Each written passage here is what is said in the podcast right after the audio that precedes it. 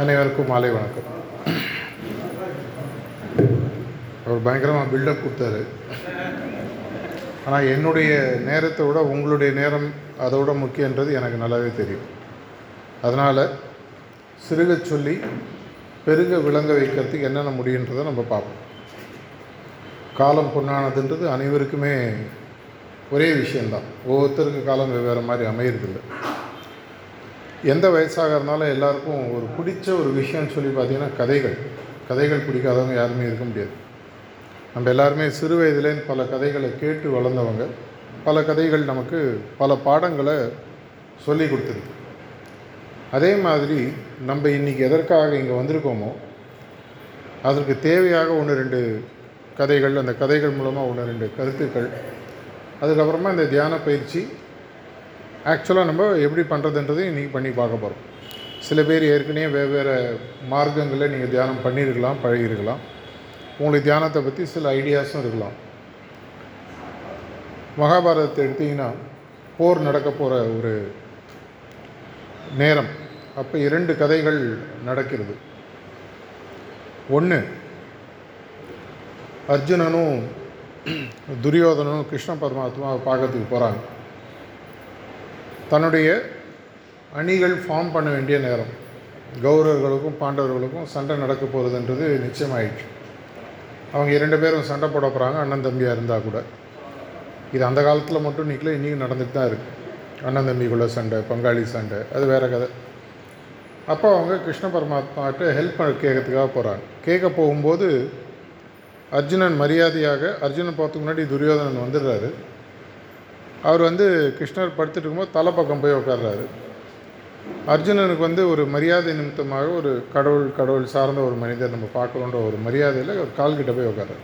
அவர் வந்து ரெண்டாவது வரார் அவர் கண்ணை திறந்து கிருஷ்ணர் பார்க்கும்பொழுது முதல்ல அவர் வந்து அர்ஜுனனை பார்க்குறாரு. உங்களுக்கு என்னப்பா வேணும்னு கேட்கும்போது துரியோதனன் சொல்கிறான் நான் தான் ஃபஸ்ட்டு வந்தேன். எனக்கு தான் நீங்கள் கொடுக்கணும். அப்போது கிருஷ்ணர் சொல்கிறாரு நான் ஃபஸ்ட்டு நீ வந்திருக்கலாம்ப்பா. நான் உன்னை தான் நான் முதல்ல பார்த்தேன். அர்ஜுனனை தான் நான் பார்த்தேன். அவனுக்கு முதல் வாய்ப்பு. அப்போ இந்த வாய்ப்பை சொல்கிறதுக்கு முன்னாடி இரண்டு கருத்துக்களை அவர் சொல்கிறார் உங்களுக்கு ரெண்டு ஆப்ஷன் இருக்குது இந்த கேபிசியில் வர மாதிரி ஆப்ஷன் ஒன் ஆப்ஷன் டூ மாதிரி இங்கே ரெண்டு ஆப்ஷன் கொடுக்குறாரு. ஒன்று என்னுடைய நாராயணிய படை அப்படின்றத உங்களுக்கு முழுசாக நான் கொடுக்குறேன்.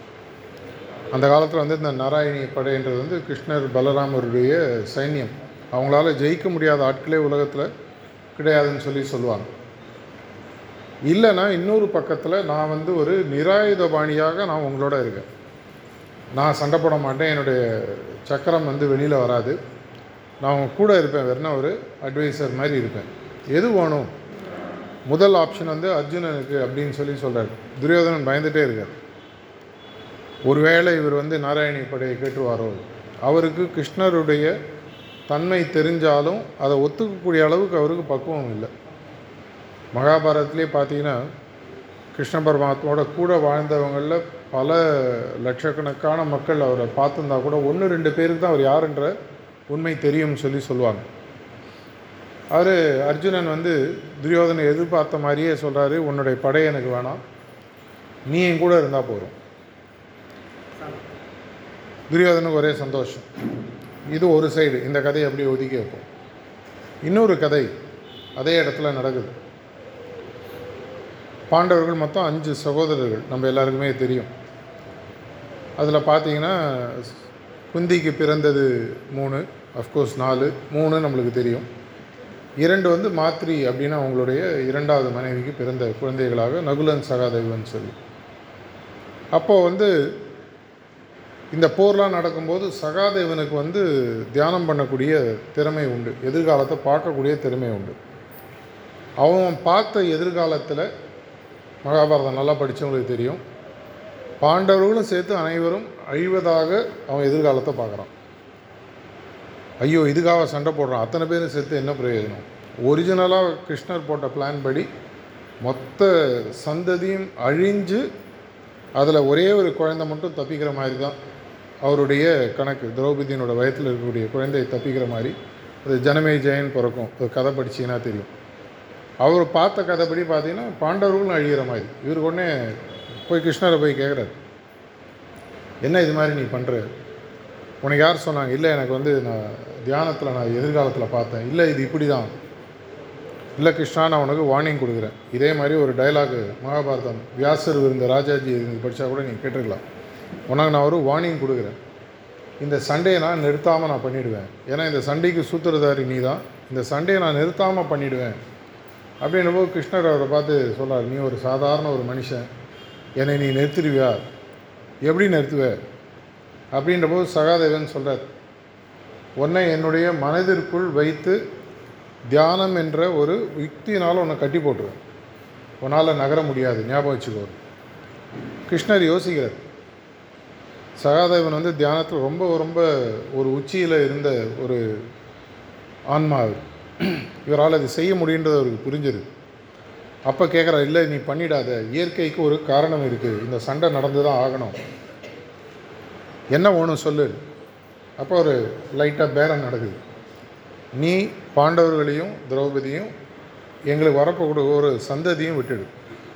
மற்ற எது வேணால் எடுத்துக்கோ.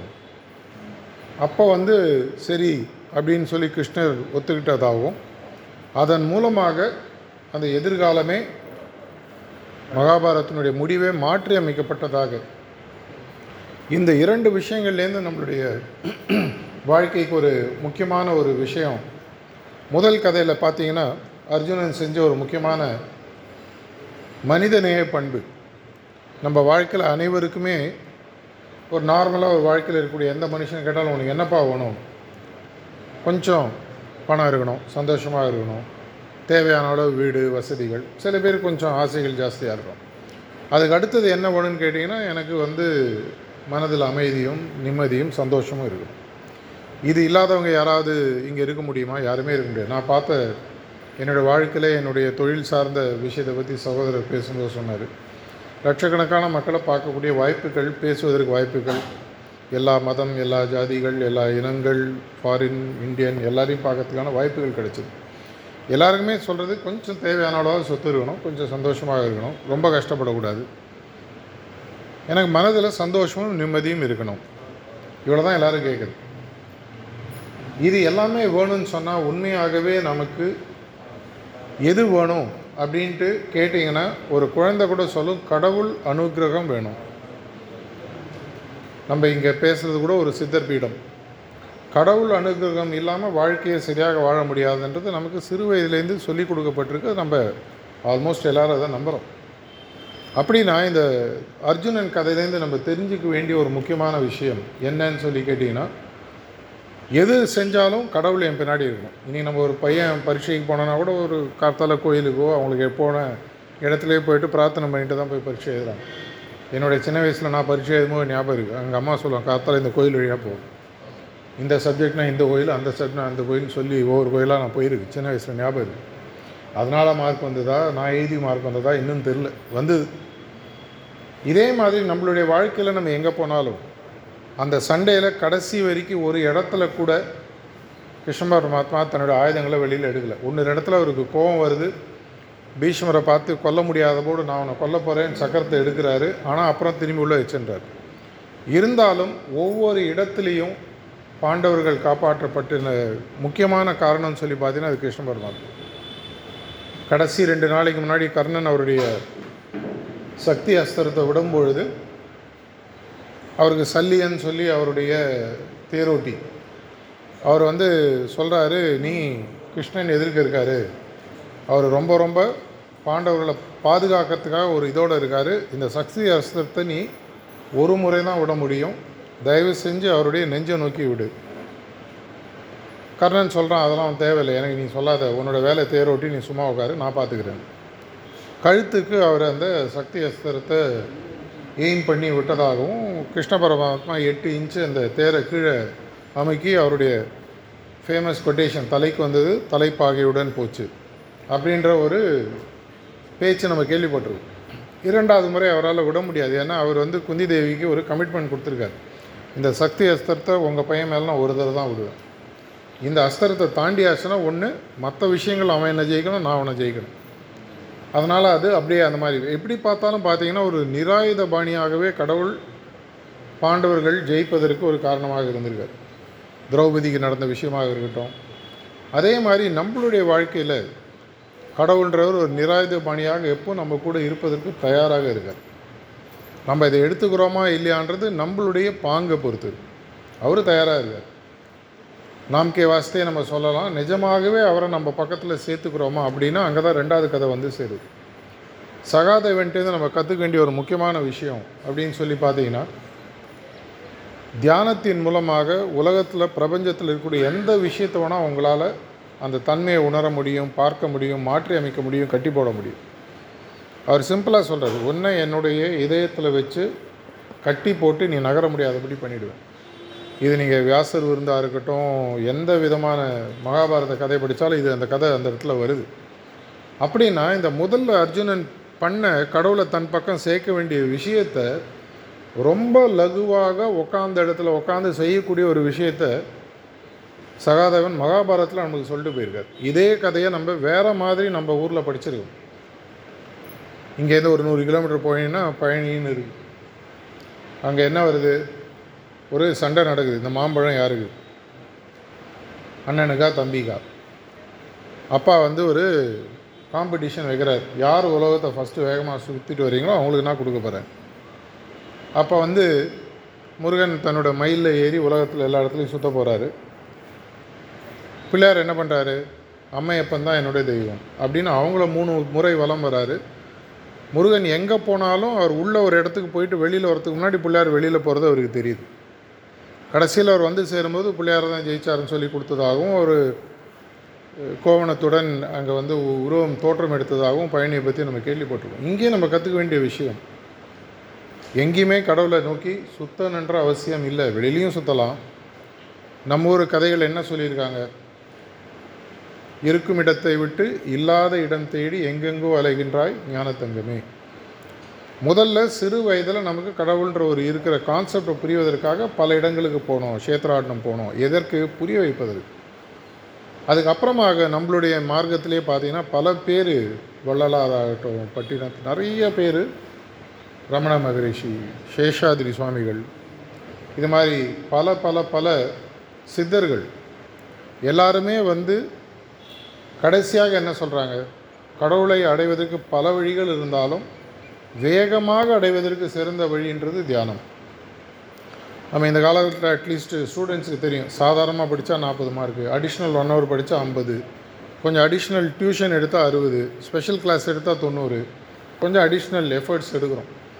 இதே மாதிரி கடவுளை நோக்கி நம்ம வேகமாக போய் கடவுளை நம்மளுடைய வாழ்க்கையில் ஒரு அங்கமாக மாற்றுவதற்கு ஒரு சரியான வழி அப்படின்னு நம்மளுக்கு கிடைக்குது அப்படின்னு சொல்லினா அது தியான மார்க்கம்.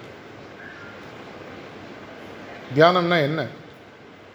பல எக்ஸ்பிளனேஷன்ஸ் இந்த வார்த்தைக்கு இருக்குது தியானம்னா என்னன்னு சொல்லி. எல்லாருக்கும் சிம்பிளாக புரியக்கூடிய ஒரு எக்ஸ்பிளனேஷன் சொல்லி பார்த்தீங்கன்னா தியானம் என்பது ஏதாவது ஒரு விஷயத்தை பற்றிய தொடர் சிந்தனை. ஆக்சுவலாக பார்த்தீங்கன்னா நம்ம எல்லாருக்குமே தியானம் வெவ்வேறு வகையில் தெரியும். இப்போ நான் பேசிகிட்டு இருக்கும்போதே சாயங்காலம் என்ன சமைக்கணும்ன்ட்டு நம்மளுடைய சகோதரிகள் யோசிச்சுட்டு இருக்கலாம். சாயங்காலம் வேறு என்ன வேலையை செய்யணும் வியாபாரத்தை எப்படி பெருக்கணும்னு நம்மளுடைய சகோதரர்கள் யோசிச்சுட்ருக்கலாம் வெவ்வேறு சேனலில் பிரிய ஆரம்பிது இப்போ மலையிலேருந்து வரக்கூடிய தண்ணீரானது எல்லா சைட்லேருந்து விழுந்து விழுந்ததுன்னா அது நதியாக மாறுவது இல்லை அது நதியாக மாறணும்னு சொன்னால் அது சேர்ந்து ஒரு சைடில் இறங்கி நிலப்பரப்புக்கு வந்து அதுக்கப்புறம் அது நதியாக மாறி கடலில் போய் சேருது. பல பேருக்கு அது பிரயோஜனமாக இருக்குது பொதுவாக அப்படியே மலையில் விழுந்து எல்லா சைட்லேயும் செங்குத்தாக செதறி போச்சுன்னா அது ரிவராக ஆறுதில்லை. நம்மளுடைய எண்ணங்களும் அதே மாதிரி. ஒரே இடத்துல விழுந்து பல இடங்களில் சிதறி போச்சுன்னா அந்த எண்ணங்கள்னால நமக்கும் பிரயோஜனம் இல்லை யாருக்கும் பிரயோஜனம் இல்லை. இந்த எண்ணங்களை வச்சு என்ன பண்ண முடியுன்றது சகாதேவன் கதையாக இருக்கட்டும் பிள்ளையார் கதையாக இருக்கட்டும் அர்ஜுனன் கதையாக இருக்கட்டும் ரொம்ப தெளிவாக புரியுது. அர்ஜுனன் கதையில் என்ன தெரியுது? எண்ணங்களை கடவுளை நோக்கி திருப்பி கடவுளினுடைய முழு சப்போர்ட்டை நம்ம வாங்கிட்டோம்னா நம்ம வாழ்க்கையில் நடக்கக்கூடிய எல்லா விஷயங்களுக்கும் அவர் பின்னாடி இருக்கார். சகாதேவன் என்ன சொல்கிறாரு அவர் கதையின் மூலமாக நமக்கு சொல்லக்கூடிய கருத்து என்ன அப்படின்னு சொல்லி பார்த்தீங்கன்னா கடவுளையே என்னுடைய கண்ட்ரோல் என்னால் பாசிட்டிவாக அவர் வந்து தவறான விஷயத்துக்காக சொல்ல ஒரு பாசிட்டிவாக தன்னுடைய குடும்பத்தை காப்பாற்றணும் நான் நல்லா இருக்கணும்னு சொன்னால் எனக்கும் அவருக்கும் ஒரு கான்வர்சேஷன் நடக்கணும். நான் அவரோட பேசணும் அவர் என்னோட பேசணும். அதனால தான் சொல்லுவாங்க பிரார்த்தனைன்றது நான் கடவுள்கிட்ட பேசுறது தியானன்றது கடவுள் எங்கிட்ட பேசுறதுன்னு சொல்லி சொல்லுவாங்க. பிரார்த்தனைன்றது நம்ம கேட்குறோம் அவர்கிட்ட. தியானன்றது அவர் நம்மளை நோக்கி வராது இந்த தியான பயிற்சியை எப்படி செய்யணும்? தொடர்ச்சியாக எண்ணத்தை ஒரே ஒரு விஷயத்தில் பிடிச்சி வைக்க ஆரம்பிக்கும் பொழுது நம்ம செய்யக்கூடிய பல விஷயங்கள் வாழ்க்கையில் இன்னும் நன்றாக நடக்க ஆரம்பிக்குது. ஸ்டூடெண்ட்ஸுக்கு பார்த்தீங்கன்னா முக்கியமான பிரச்சனை இப்போ கொஞ்ச நேரத்துக்கு முன்னாடி ராமநாதபுரத்தில் பல ஸ்டூடெண்ட்ஸை பார்த்து பேசிட்டு வந்தேன். அவங்க எல்லோரும் கேட்ட கேள்வி சார் எனக்கு கான்சன்ட்ரேஷன் பண்ண முடியல. ஒரே விஷயத்தில் என் மனசு நிற்க வைக்க முடியல. அவங்களுக்கு நான் ஒரு கதை சொன்னேன். அதே கதை தான் எல்லாருக்கும். சின்ன வயசில் நம்ம எல்லாருமே ஸ்கூலில் கையில் பஞ்சு கொடுப்பாங்க. அந்த பஞ்சை நெருப்பு சூரியனுக்கு எதிர்க்க காட்ட சொல்லுவாங்க. நேரடியாக அந்த சூரியனில் காமிச்சா அந்த பஞ்சுக்கு ஒன்றும் ஆகாது. அதுக்கப்புறமாக அந்த பாட்டி கண்ணாடி மேக்னிஃபைங் கிளாஸ்ன்னு சொல்லுவாங்க. அதன் மூலமாக அந்த சூரிய கதிர்களை கான்சென்ட்ரேட் பண்ணும்போது அந்த பஞ்சு டக்குன்னு பதியும். இந்த தியானம்ன்றது அந்த முயற்சிகளை நமக்கு ரொம்ப ஈஸியாக கொடுக்கக்கூடிய விஷயம். இன்றைக்கி இரநூறு முந்நூறு வருடங்களாக உலகத்தில் உலகம் உருண்டை. இது சூரியனை நோக்கி சுற்றுது சூரியன் ஒரு பிரபஞ்சத்தில் ஒரு பகுதி மில்கி வே கேலக்ஸி எல்லா கதையும் சொல்கிறாங்க இதெல்லாம் அஞ்சு பத்து இருபதாயிரம் வருடங்களுக்கு முன்னாடியே நம்மளுடைய ரிஷிகளும் முனிவர்களும் தியானத்தின் மூலமாக பார்த்து கண்டுபிடிச்சாங்க. அப்போல்லாம் தூரத்தில் பார்க்கக்கூடிய டெலஸ்கோப்புலாம் ஒன்றும் கிடையாது. எடுத்து தூரத்தில் பார்த்து பா இப்போ தான் வந்திருக்கு அதெல்லாம். ஐம்பது நூறு வருஷமாக தான் ஸ்டார்ஸ் எங்கே இருக்குது நட்சத்திரங்கள் எங்கே இருக்குது என்ன ஃபார்மேஷன் அஸ்ட்ரோனாமிக்கல் ஃபார்மேஷன்ஸ் சொல்லுவாங்க. இதெல்லாம் வந்து அந்த காலகட்டத்திலேயே முனிவர்களும் ஞானிகளும் ரிஷிகளும் சித்தர்களும் கண்ணை மூடி தன் உலகத்திற்கு உள்ளே சென்று வெளி உலகத்தில் என்ன இருக்குன்ற விஷயத்தை கண்டுபிடிக்கிறாங்க. கண்டுபிடிச்சு அதன் மூலமாக அவங்க சொன்ன விஷயங்களை தான் இன்றைக்கி நிறைய பேர் ப்ரூவ் பண்ணிகிட்ருக்காங்க அப்படின்னு சொன்னால் வெளியில் தேட வேண்டிய விஷயங்களை உள்ளே தேட ஆரம்பிக்கும் பொழுது நிறைய பேர் கேட்பாங்க ஏங்க நாங்கள் தியானத்தும் போது கண்ணை மூடணும்?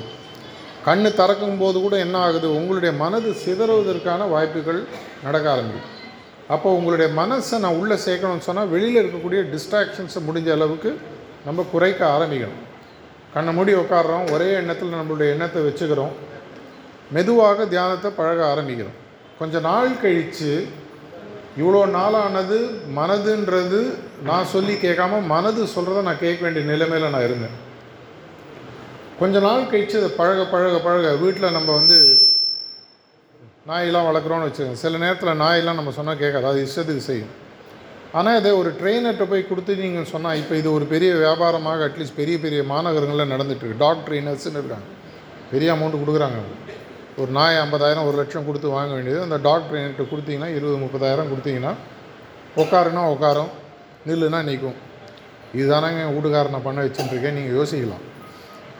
இதை வந்து பழக்கிறதுக்கு கூட ஒரு ட்ரெயினர்னு ஒன்று இருக்காங்க. அதே மாதிரி நம்மளுடைய மனதை பழக்குவதற்கு நான் சொன்னால் அது கேட்கணும்.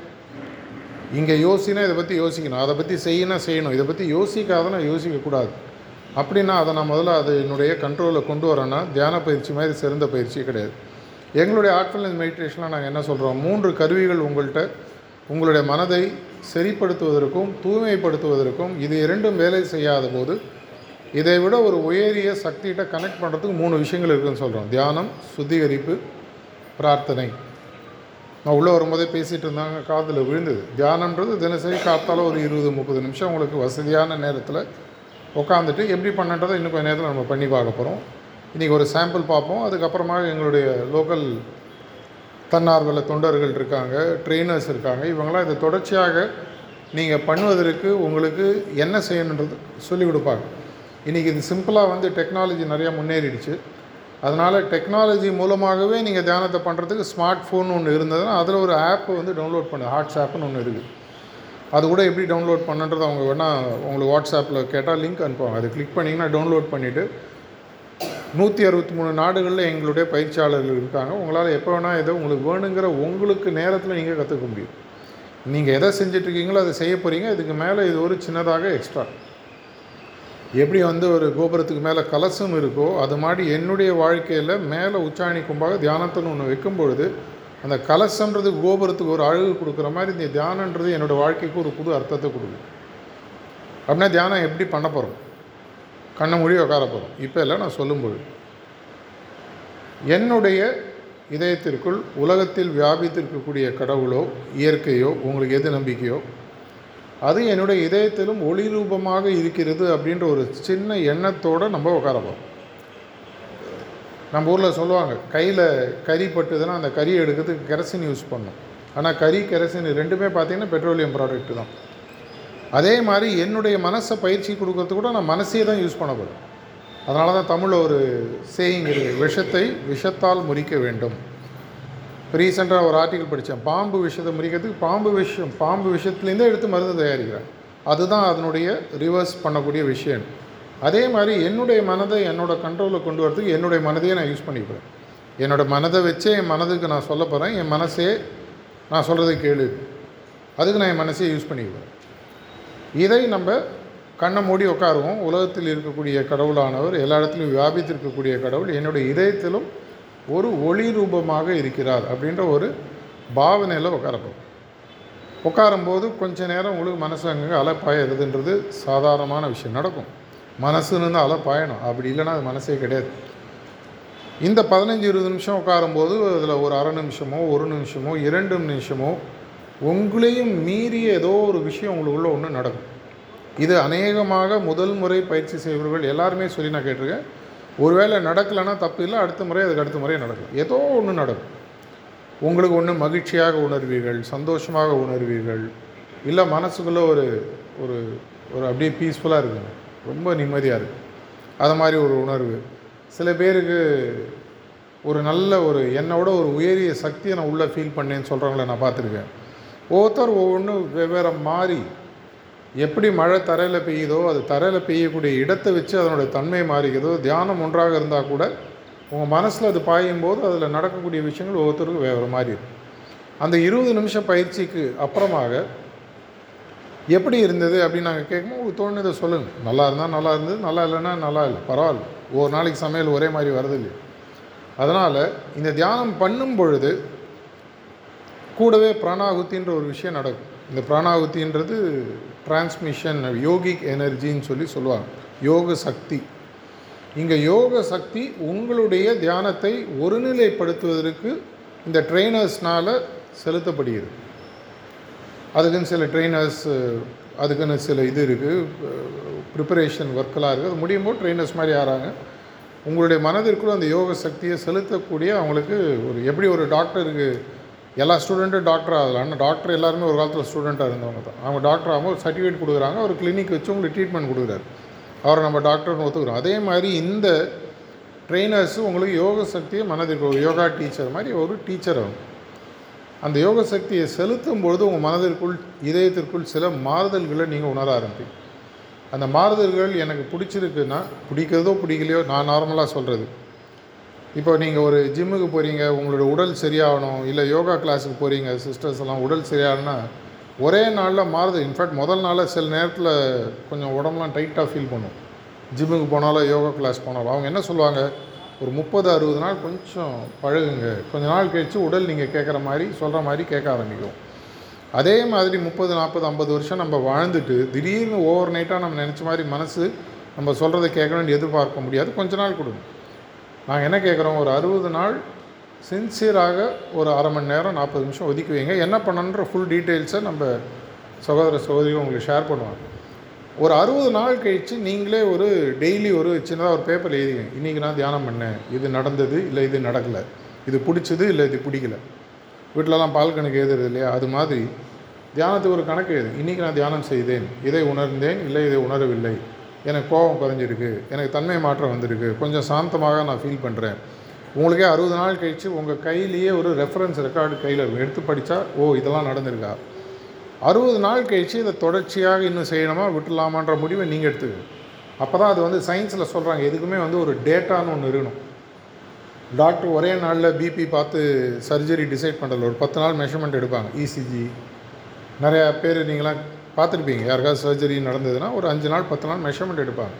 வேரி ஆகுதா ரொம்ப ஃப்ளக்சுவேட் ஆகுதா ஃப்ளாட்டாக இருக்கா இதெல்லாம் முடிவு பண்ணிவிட்டு அதுக்கப்புறம் தான் சர்ஜரி வேணுமா வேணாமான்னு சொல்லுவாங்க. அதே மாதிரி ஒரு அறுபது நாட்கள் இந்த பயிற்சியை ஒரு அரை மணிலேருந்து நாற்பது நிமிஷம் நீங்கள் ஒதுக்கினீங்கன்னா உங்களுடைய காலகட்டத்தில் எப்படி வேணுமோ அதுக்கு ஏற்ற மாதிரி இதுக்கு கொஞ்சம் நேரம் ஒதுக்கி பார்த்தீங்கன்னா ஆட்டோமேட்டிக்காக உங்களுக்கே உங்கள் கையில் ஒரு ப்ரூஃப் கிடைக்கும்.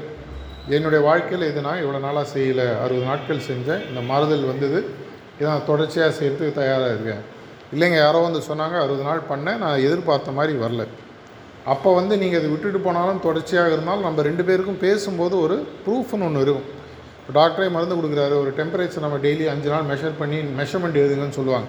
அந்த காலத்தில் பார்த்தீங்கன்னா தெர்மாமீட்டர் ஒன்று கொடுத்து நீங்களே மெஷர்மெண்ட் எழுதுங்க. ஃபீவர் குறைஞ்சிருக்கான்னு ஃபோன் பண்ணி கேட்பேன் ஆமாங்க நான் ரெக்கார்ட் பண்ணேன் இது ஏறிச்சு இறங்கிச்சு. அதுக்கு ஏற்ற மாதிரி அவங்க என்ன செய்யணும்னு நெக்ஸ்ட்டு சொல்லுவாங்க. அதே மாதிரி எங்களுடைய தியான பயிற்சியாளர்கிட்ட நீங்கள் தினசரி கூட கேட்கலாம் ஐயா நான் நீங்கள் தியானம் பண்ணேன் இப்படி இருந்தது இப்படி இல்லை. அவங்க என்ன பண்ணணும் நெக்ஸ்ட் என்ன பண்ணுன்ற மாதிரி இன்புட்ஸ் கொடுப்பாங்க. எல்லாருக்குமே ஒரு கேள்வி உண்டு எதற்காக நீங்கள் இப்போது உங்கள் சொந்த செலவில் வந்து இதை சொல்லி கொடுக்குறீங்க? எல்லா இடத்துலையுமே நம்ம ஊரில் வந்து ஒரு ஒரு ஆள் நல்லது செஞ்சான்னா உடனே டவுட் எதுக்கு நீ நல்லது செய்கிற நான் உன்னை கேட்கவே இல்லையே.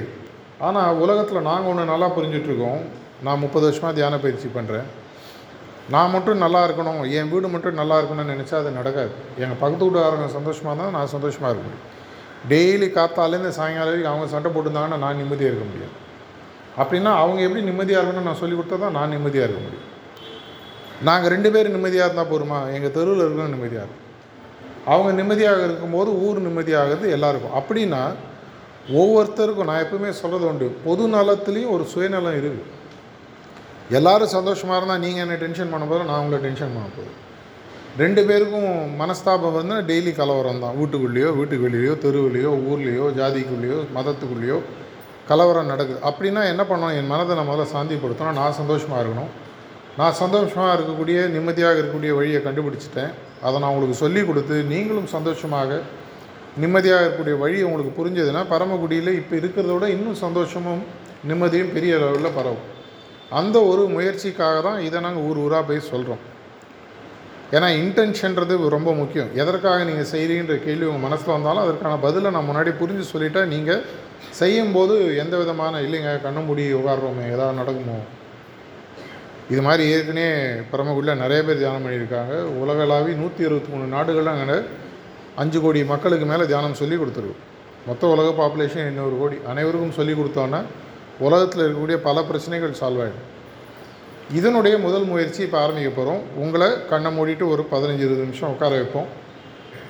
பதினஞ்சு வயசு கீழே இருக்கிறவங்க தயவு செஞ்சு சைடில் எங்கேயா வெயிட் பண்ணுங்கள் இது நார்மலாக வந்து பதினஞ்சு வயசு கம்ப்ளீட் ஆனவங்க அதுக்கு மேலே இருக்கிறவங்க தியான பயிற்சியில் பண்ணலாம். பசங்க கொஞ்சம் இல்லை பின்னாடி உட்காந்துக்கோங்க. ஆரம்பிக்கும் போது மனதை தளர வைக்கக்கூடிய ரிலாக்ஸேஷன் டெக்னிக்குன்னு ஒன்று எங்களுடைய வாலண்டியர் ஒருத்தர் உங்களுக்கு ஒரு இன்ஸ்ட்ரக்ஷன் மாதிரி சொல்லுவார். அவர் சொல்கிறத அப்படியே உருவகப்படுத்த அப்படியே நீங்கள் மனசுக்குள்ளே இப்போ உங்களுடைய கால் லகுவாக மாறுகிறதுனா அதை அப்படியே விஷுவலைஸ் பண்ணி பாருங்கள் அப்படியே மெதுவாக கடைசியில் வந்து உங்களுடைய இதயத்தில் தியானத்தை தொடருங்கள்னு சொல்லி சொல்லுவார். அவர் சொல்லி முடிக்கிற காலத்திலே நீங்கள் மெதுவாக அந்த தியான நிலைக்கு போக ஆரம்பிச்சிருவீங்க அது உங்களுக்கே தெரியும். அதுக்கப்புறம் ஒரு பத்து பதினஞ்சு நிமிஷம் இங்கே ஒரு தியான பயிற்சி நடக்கும். எண்டிங்கில் தட்ஸ் ஆல்னு ஒரு குரல் கேட்கும். அது கேட்கும் வரை தயவு செஞ்சு கண்ண முடிய உட்காருங்க. ஒருவேளை உங்களுக்கு நடுவில் டிஸ்டர்பன்ஸ் இருந்தாலும் இக்னோர் பண்ணிவிடும் தூங்கும்போது லைட்டாக முழிப்போம் தான் என்ன பண்ணுறோம் திரும்பி படுத்து தூங்குறோம் இல்லையா? அது மாதிரி. ஒருவேளை லைட்டாக டிஸ்டர்பன்ஸ் வந்தால் கூட கண்ணை மூடிட்டு அப்படியே உட்காருங்க. பதினஞ்சு நிமிஷம் கழிச்சு தட்ஸ் ஆல் குரல் கேட்கும்போது கண்ணை தரவங்க. என்ன நடக்குது? அதுக்கப்புறம் ஏதாவது கேள்வி இருக்கான்றதை அதுக்கப்புறம் பேசுவோம். இந்த இடத்துல எங்களை கூப்பிட்டு இந்த சிதபீடத்தில் தியானம் கற்றுக் கொடுக்கறதுக்கு பரமக்குடியிலேருந்து இவ்வளோ பேர் வந்து நீங்கள் பார்ட்டிசிபேட் பண்ணதுக்கு ரொம்ப மகிழ்ச்சி. நம்மளுடைய நிகழ்ச்சிக்கு நம்ம தியான பயிற்சிக்கு இப்போ போக போகிறோம் மீண்டும் இந்த வாய்ப்பு கொடுத்ததுக்கு நன்றி வணக்கம்.